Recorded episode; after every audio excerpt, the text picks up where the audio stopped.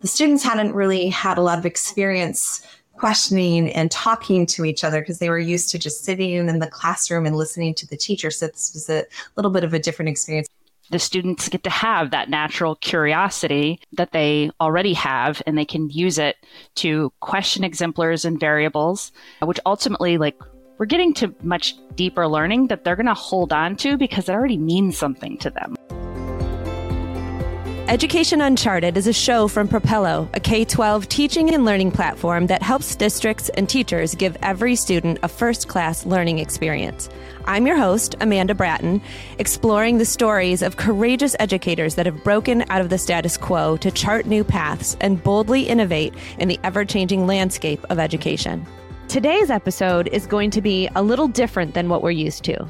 I'm joined today by Lisa Thayne, and Katie Hovanec from our very own Propello team. Lisa is our lead editorial program manager in science, and Katie is our cross curricular instructional specialist. And they are both former educators with a collective 40 years of experience in the classroom. Lisa, Katie, and myself are going to discuss inquiry based learning, an approach that we at Propello hold central to our mission. So, Lisa and Katie, I'm so excited to chat with you both today about inquiry based learning and your experiences in the classroom. Thank you so much for joining us. You're welcome. We're excited to be here. Thank you for having me. I wonder if somebody can give me their own personal definition of inquiry based learning. What is it to you?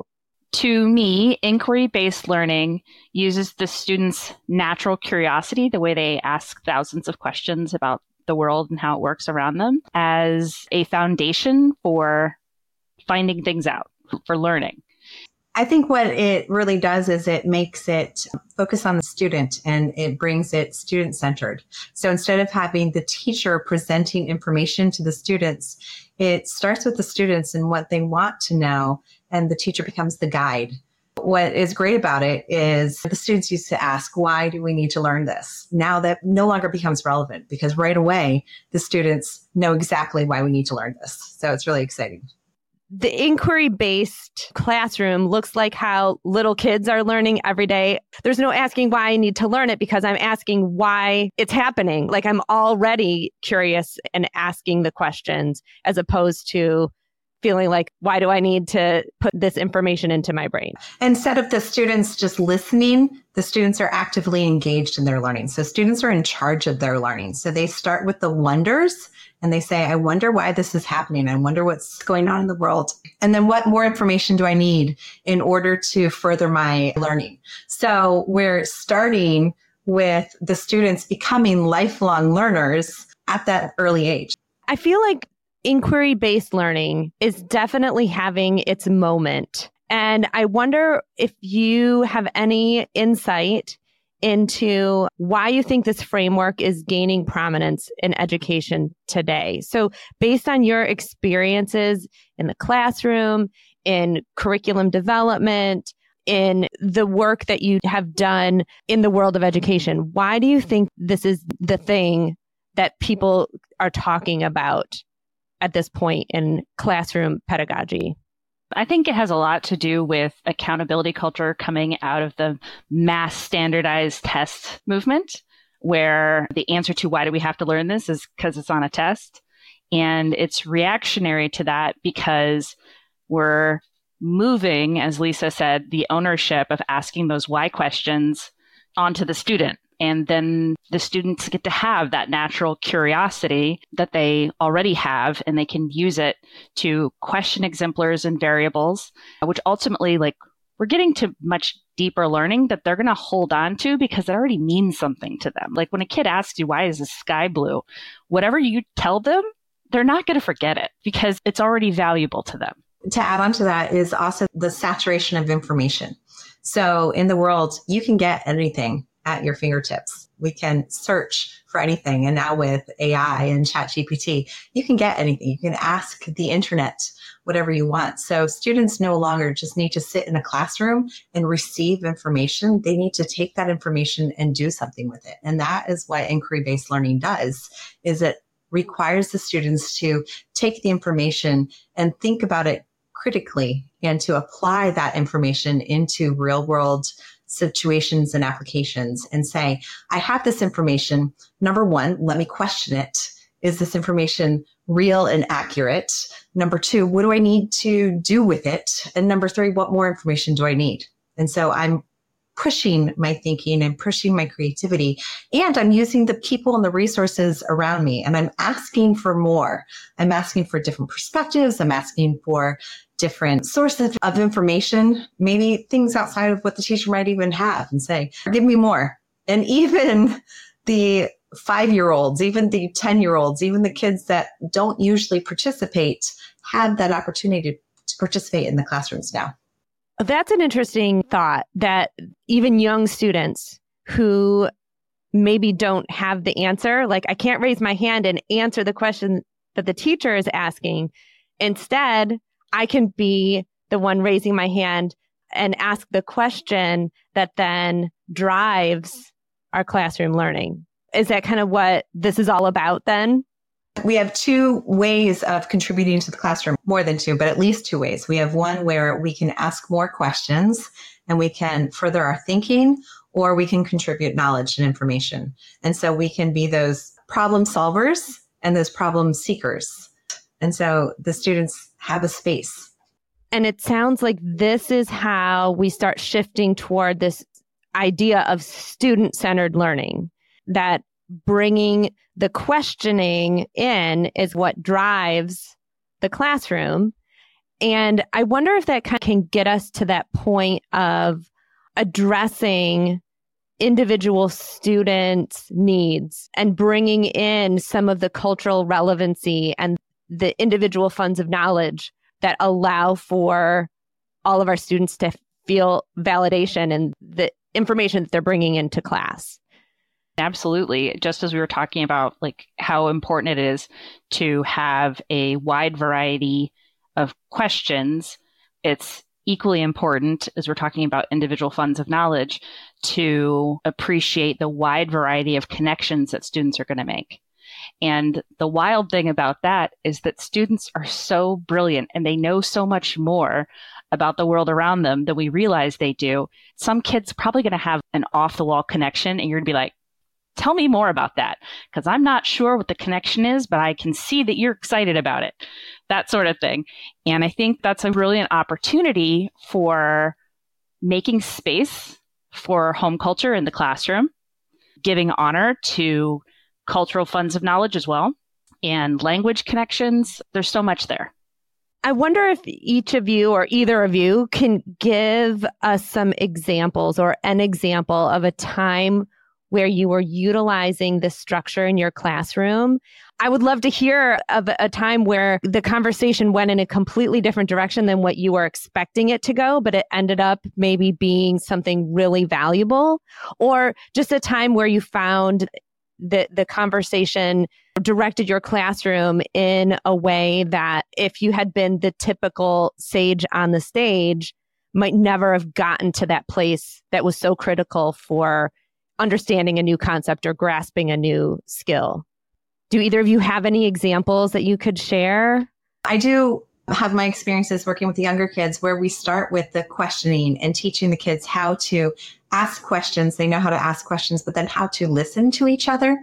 So one activity that I started with some students in sixth grade, the students hadn't really had a lot of experience questioning and talking to each other because they were used to just sitting in the classroom and listening to the teacher. So this was a little bit of a different experience. It actually wasn't in science. It was more in social studies, but the students each took a character in history and I gave them a time period and they can choose the time period. And they had to learn about their character, obviously, but then they also had to learn about their perspective because what was important is they were going to interact with each other and they were going to talk to each other from their perspective. So it's not just learning facts about the character in history, but they had to think about them as a personality. And so if they were doing JFK Jr. or JFK, or if they were going to do MLK, how would they talk to each other? So not just this is the date I was born, this is how I died, these were my important contributions to history, but how would these people as people talk to each other? And so they actually had to think about them. And so they were practicing and they were learning about the people and actually really trying to deep dive into them. And it was interesting listening to them before we actually got into it. we had a little cocktail party. It was a little mocktail party in the classroom, which was really fun. But before we actually got to that situation, they were practicing. And the conversations that the students were having with each other, some of them were having conversations about, well, I wouldn't actually be standing next to you because my person would not like your person at all. And so I wouldn't be near you. So I can't be near you in the classroom. And then someone said, I'm a peacemaker. So I'm going to probably get you guys to try to get together. And so hearing those conversations, they went beyond even what I did. And so I really had the opportunity to stand completely on the side and just listen to the conversations that were happening. And so it went well beyond what I did. I couldn't even prep them for these types of conversations and this type of learning and this type of interaction. So it was really quite interesting. My department, we used to teach thematically. As an English teacher, when I first started, we would just teach a book and that the book was the unit. But as we evolved, we started to teach thematically. So the unit that I want to talk about was about identity, like how it is shaped, things that are challenging, how the world around us influences our identity and our values. And the students' project was a museum of what it means to be a contemporary teenager because teenagers perpetually feel misunderstood. And they had the opportunity to work individually or in small groups I'm going to get to the important one, but let me tell you a few cool things. So I had some kids that were really interested in photography do a photo series about what it means to be a young woman and cultural expectations about hair and makeup and attire. I had a group of four kids create a hyper local dictionary of teenage slang. I had a group of students of a similar ethnicity create participatory mapping exercise about places in the physical building where they felt valued and where they did not.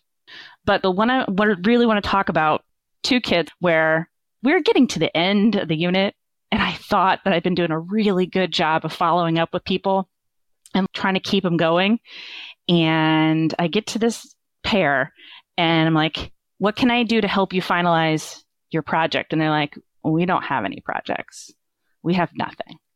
And I'm like sweating buckets. What am I going to do? we got to do something. And I'm like, okay, there's modeling that needs to be done. I'm going to model curiosity, right? I'm going to be playful about it, but I'm, I'm going to be serious, but I'm going to model curiosity. Can you tell me more about why you don't have a project? Yeah, every day after school, I got to go home and I need to take care of my brother and sister. I need to make dinner. I need to make sure they do their homework. I need to make sure they have a bath and I need to get them into bed the other kid.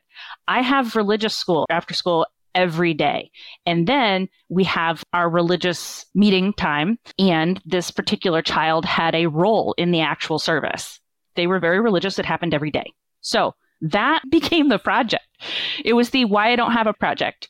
And frankly, I learned so much about the kids and their home culture and their language and the expectations that people have for them and it's in part true. Like nobody really knows what it is to be a teenager because it's always changing and it's always impossible. And you're just on this like weird cusp between being a child and an adult, but people mostly expect you to be an adult. But yeah, getting them to value that. I don't have a project because I'm doing other valuable things and making a space for it in the classroom. So that could have been a total fail. That could have been like, okay, well, I really just didn't quite hit it this time. But you took the cue and you said there's always a way for learning to happen. There's always an opportunity to make this an opportunity. And you flexed with it. It seems like the basis of an inquiry based classroom is that you have to be able to pivot and figure a way to get that couch up the stairs. Tell me a time when the fail really happened. I have to imagine if you're really enacting inquiry in your classroom, there are going to be times when you feel like this was a no go. Sure. This was a time when we were working on heroic journeys and the Odyssey, fairly traditional assignment where the students are like, what is their Odyssey? What is a family Odyssey? Trying to record a family story. And we did this whole thing with StoryCorps and the Veterans History Project. And we were trying to find veterans in our families and record their stories because where I live, we have a tremendous population of veterans. It was bad. It sounded so good, but we just couldn't quite deliver. And a large part of this was at the time I was doing it, this was before we'd gone one to one with devices. So I needed to have a reservation to get the computer cart and then bring it down the elevator and outside to my learning cottage and hope that they were charged enough. It was like there were a lot of things working against me. But with inquiry based learning, as Lisa was saying earlier, where you have everything at your fingertips. Sometimes there are resource challenges about getting the kids to have access to the information or tools they need to do something truly wonderful with what they've learned. That's the first example I could think of. I have one. We were working on wetlands, and it actually was quite timely because my school had just been built and I had opened the school. And one of the things that happens when a school is built in the area that I was is if there's wetlands in the area, they have to push them aside and they have to make space for the wetlands. You can't remove the wetlands. They have to protect it, but they move them over. And so I was like, oh, this is great. We'll talk about the conservation of the area and we'll really build up the wetlands and we'll put in some conservation areas we'll put in some decking and we'll make little signs and we'll really build it up. And because it's a brand new building, it's a brand new area, and I have the the ability to do lots of stuff. No one else had touched this area, and so I can touch this area. So it was great. I had great big plans, great big ideas. Unfortunately, I don't have the ability to adjust the weather so when it's 110 degrees and we're supposed to be going outside to do the building and do the digging and everything just falls apart. So basically, I had 75 students outside, not quite passing out, but quite hot. Basically, we just sat outside drinking water the entire time with shovels and ready to work, but we had planned, we had done a lot of planning, but we could not implement a single thing because the weather just did not cooperate with us for an entire week. We had really good ideas. And the one day that we did try to dig, we realized that our school was built on an entire mound of clay. And so there was nothing that we could do to dig anyway. We went outside and we drank water and we looked at the wetlands. We planned a lot and got zero done. So those wetlands are just grasses still to this day, but there's good plans. It sounds to me like these are fails that would happen in any classroom, whether or not you were structured as an inquiry based classroom or not, right? Every single teacher can call up multiple examples of times when things that they had planned or the intention that they had for a lesson just fell flat. It sounds to me like this is no different than the fails that you have in a typical classroom. You just have to be ready and do your best to recognize that just because I'm trying something new or different, the fails are still going to happen. And we just have to recognize that, move on, learn from it, right? So that should not be the reason why you don't dip your foot in. That fear of failure should not be the reason why you don't give it a try if you think it's something that could work for you and your students. Because we're doing that every day. like we're at risk of making mistakes every day. I don't know about you, but when I was in the classroom, I 100% made mistakes every day. You just do and you learn from them and then you move on and you hope you can make the pivot to the I didn't have a project project, but you don't always come up with those on the fly. I guess those stories make it a little bit easier to say, okay, I know how to fail. I've done it before. I'll do it again. Why don't I try failing with something new that I think could really work? So when you transitioned the way that you taught into more of a student centered, student led teacher guided framework, what were some of the outcomes that you saw that made it worth continuing to make the same sorts of mistakes over and over again, or the fear of walking into the classroom saying, I don't know how this is going to go today? What were some of the things that made it worthwhile? I would say for me, number one is engagement. The kids were excited to come in and they wanted to learn. It wasn't like, what are we doing today? It was, what are we doing today? They were excited. And I was getting those letters from parents saying, wow, my kid's are actually talking about what they're doing in class today. So you're obviously doing something. I don't understand what you're doing, but you're doing something. And it seems to be working.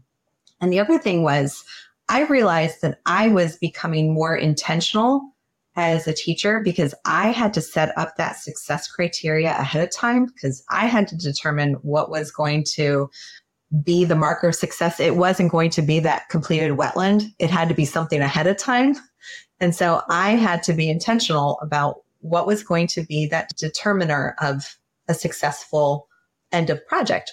And because of that, it was well planned ahead of time. And so I could see that growth. I could see the students ahead of time through formative assessment and through summative assessments. I could see really easily they got it.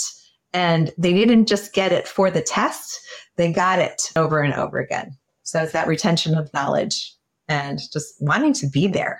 That's huge. Upper elementary and middle school, just wanting to be there, huge. I think it's similar with high school. I think one of the biggest things that I was paying attention to when I first started was the amount and balance of talk time. As a high school English and social studies teacher, it's very traditional to lecture. And I'm sure that's what a lot of us who've been in the classroom, that's what we remember. And hoping that we've set up a situation that can help a student get to their own self constructed definition or understanding can make you a little nervous at first. But I think that setting up those conditions to allow students to talk to one another, to have that social experience, to construct their own learning and also they want to be social in the first place. It made it feel less like work. Like we were definitely doing big time critical creative thinking. It was not easy. I'm on my 11th page of notes and I've sat here and I've been passive the whole time. And when is lunch? Don't get me wrong, they still want to know when lunch is, but they've had those opportunities to think together which again, to go back to a previous point, it just helps them to better organize that information so that they can recall it because it already means more. That emotional connection that learning is, it's social and it's emotional.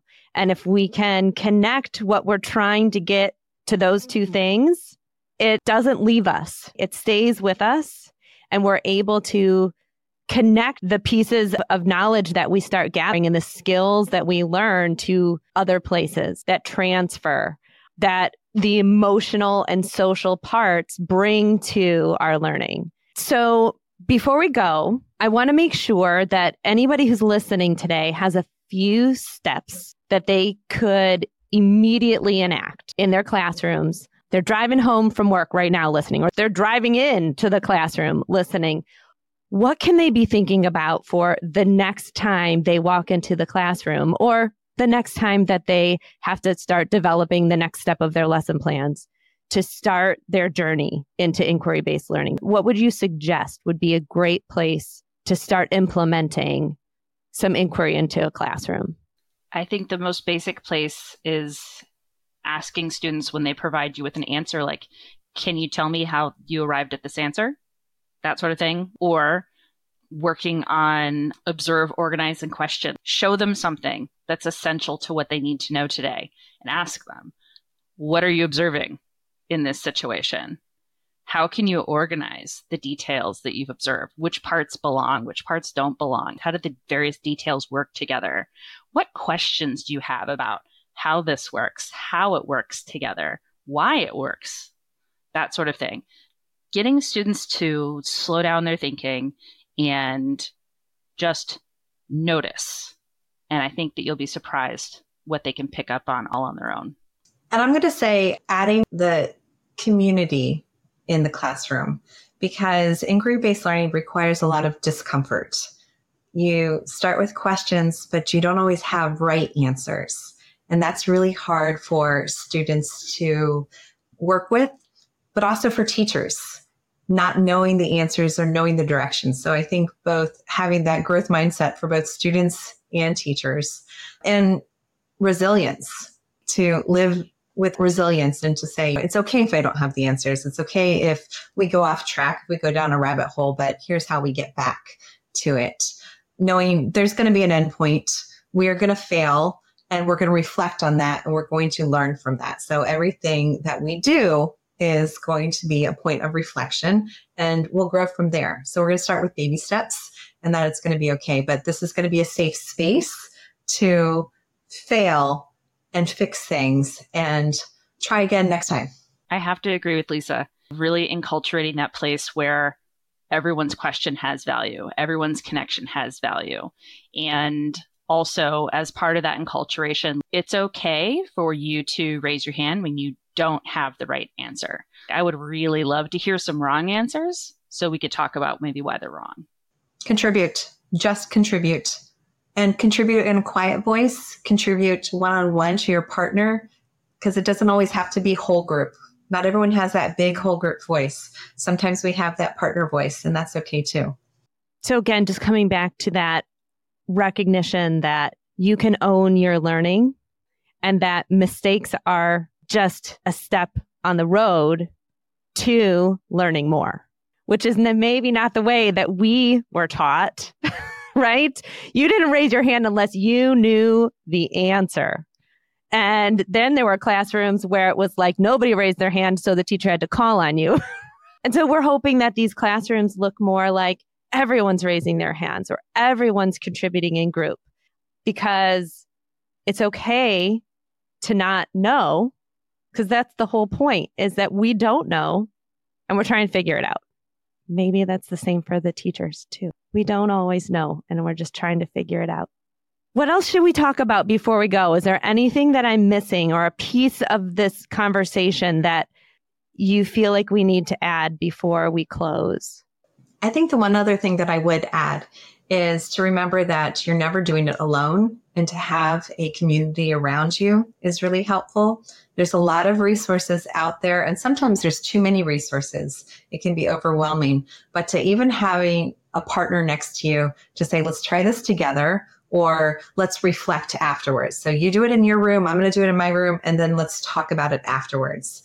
Having a partner, having a sounding board, having a planning someone through text, whatever, just having someone on your side is really helpful. So for those teachers that want to try it, get someone, get one of us. We're here.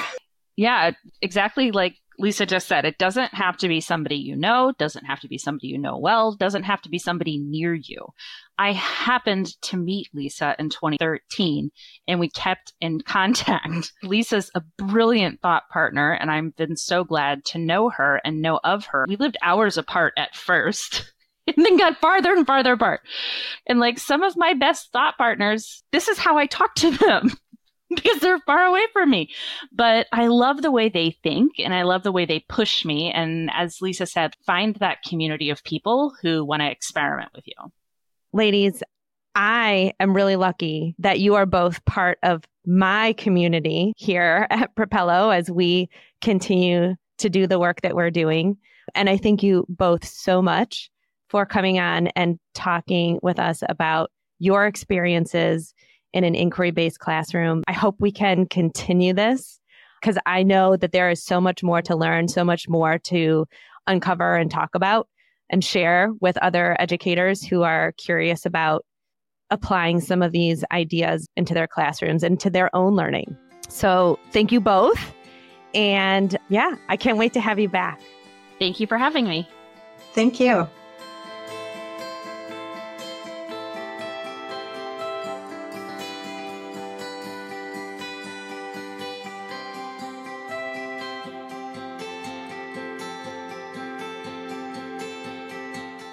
I loved having Lisa and Katie on today's episode of Education Uncharted. As you may have guessed from our conversation, we at Propello are big believers in the power of inquiry based learning. These are my favorite takeaways from today's conversation. First, student engagement can skyrocket. We're always looking for ways to capture our students' curiosity and attention. and engaging in inquiry can be a great method to increase engagement through the emotional and social aspects of learning. Second, when trying new things, it's important to allow ourselves to get comfortable with being uncomfortable. Mistakes are okay. And that goes for both teachers and students. Inquiry based learning is different than most traditional teaching methods. We learn from our mistakes and they shouldn't be a reason to not try something new that we think could add significant value to what we do. Finally, find your people. There's a whole community of like-minded educators who want to rethink the way we teach and learn. People like Dr. Elizabeth Dean, who joined us on a recent episode of our podcast. You may have to look beyond the walls of your school or your district, but they're out there. Find them and learn together, mistakes and all. We just started scratching the surface of the benefits of inquiry based learning and what it can bring to your classroom. If you are interested in learning more about inquiry based learning, download our free ebook on discourse in the classroom at propello.com backslash discourse. Also, stay tuned for more episodes and resources for incorporating inquiry based learning into your classrooms, schools, and districts. I'm Amanda Bratten. For more conversations with bold educators exploring uncharted territory, click the link in the show notes or visit propello.com backslash learn to learn more.